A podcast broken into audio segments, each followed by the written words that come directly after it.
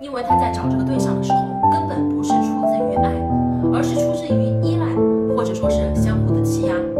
他觉得自己能够更有优势，这就是为什么有句俗话：好白菜怎么都被猪拱了，对吗？这个俗话呀讲得很难听，但问题就是很多很多的好女孩，她她没有去找一个让自己这辈子开心的人，她找了一个让大家都很意外的人，因为她要从这个人身上寻找补偿，找了一个妈妈，你知道吗？她是不可能找一个老公的，她是找了一个妈。她找了一个能够给她带来妈妈没有带给她感觉的那个人，所以啊，有可能会导致女儿的婚姻不幸。主创礼物为大家精选的育儿书单。